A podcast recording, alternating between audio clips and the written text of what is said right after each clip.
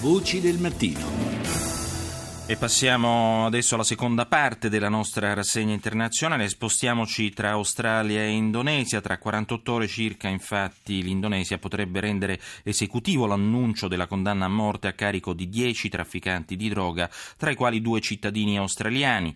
Grande l'eco che la vicenda sta avendo, per l'appunto in Australia. Julie Bishop è il ministro degli esteri di Canberra. Australia opposes the death penalty. L'Australia si oppone alla pena di morte, afferma la Bishop, sia sul proprio territorio che negli altri paesi e non possiamo fare altro che appellarci nuovamente al presidente indonesiano Widodo per un atto di clemenza. Lui è il leader di una grande nazione, un caro amico dell'Australia, a noi vicino, così appunto la Bishop dall'Australia. Spostiamoci invece in Togo, dove proprio oggi si vota per le elezioni presidenziali. Il presidente in carica, Gnassinbé, punta apertamente ad un terzo mandato, un mandato che accrescerebbe il potere della sua famiglia sul piccolo Stato dell'Africa occidentale per un totale di circa un cinquantennio di mantenimento del potere, più o meno ininterrotto. Intanto l'opposizione denuncia il rischio brogli. Un processus trasparent, voilà tout ce que j'attends. Un processo trasparente è tutto ciò che mi aspetto a questo punto. In ogni caso, se la procedura elettorale sarà caratterizzata da illegalità, non riconoscerò alcun risultato frutto di questo tipo di brogli. Così Jean-Pierre Fabre, leader dell'opposizione in Togo. Infine andiamo in Nigeria, dove la malaria non è ancora stata debellata, tutt'altro, dato che rappresenta una minaccia concreta per circa il 90% dei 177 milioni di nigeriani e la causa principale dei decessi infantili nel paese. Il problema, come spesso succede, sta nella mancanza di informazioni al riguardo, oltre che nella scarsa qualità dei medicinali a disposizione. What you find most times is that the patient comes, you make a diagnosis of malaria, it is confirmed by your laboratory.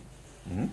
Uh, Quello che spesso succede, afferma il medico esperto nel trattamento della malaria Alexander Wamai, è che il più delle volte il paziente viene da noi, gli diagnostichiamo la malattia e gli diamo una serie di medicine per il trattamento.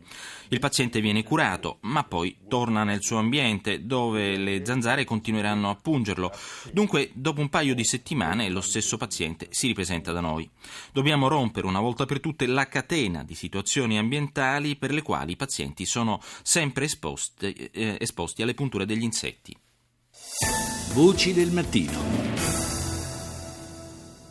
E adesso entriamo nel vivo della puntata di oggi, lo facciamo già nella prima parte di Voci del Mattino, una puntata dedicata in particolare all'anniversario, il settantesimo anniversario della liberazione, il 25 aprile, come avrete capito, dunque in primo piano, e in primo piano anche la resistenza. Però siamo nella prima parte e quindi cerchiamo di parlare della resistenza in un'ottica appunto internazionale, lo facciamo con il professor Roberto Morozzo Pozzo della Rocca, ordinario di storia contemporanea all'Università di Roma 3. Buongiorno professore. Buongiorno. Vogliamo cercare di approcciare la resistenza in un'ottica, per così dire, internazionale, visto che nella seconda parte ne parleremo più per quanto riguarda l'Italia. Ecco, eh, soprattutto in Russia e Jugoslavia si può parlare di resistenza come vera e propria guerra di eh, popolo? Sì, una vera guerra di popolo eh, patriottica anzitutto, che poi diventa in certe persone ideologica, rivoluzionaria, ma è anzitutto una guerra patriottica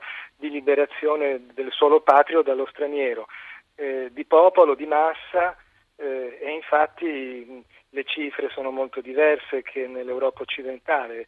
In Italia i partigiani eh, caduti sono stati 50.000, forse poco di più.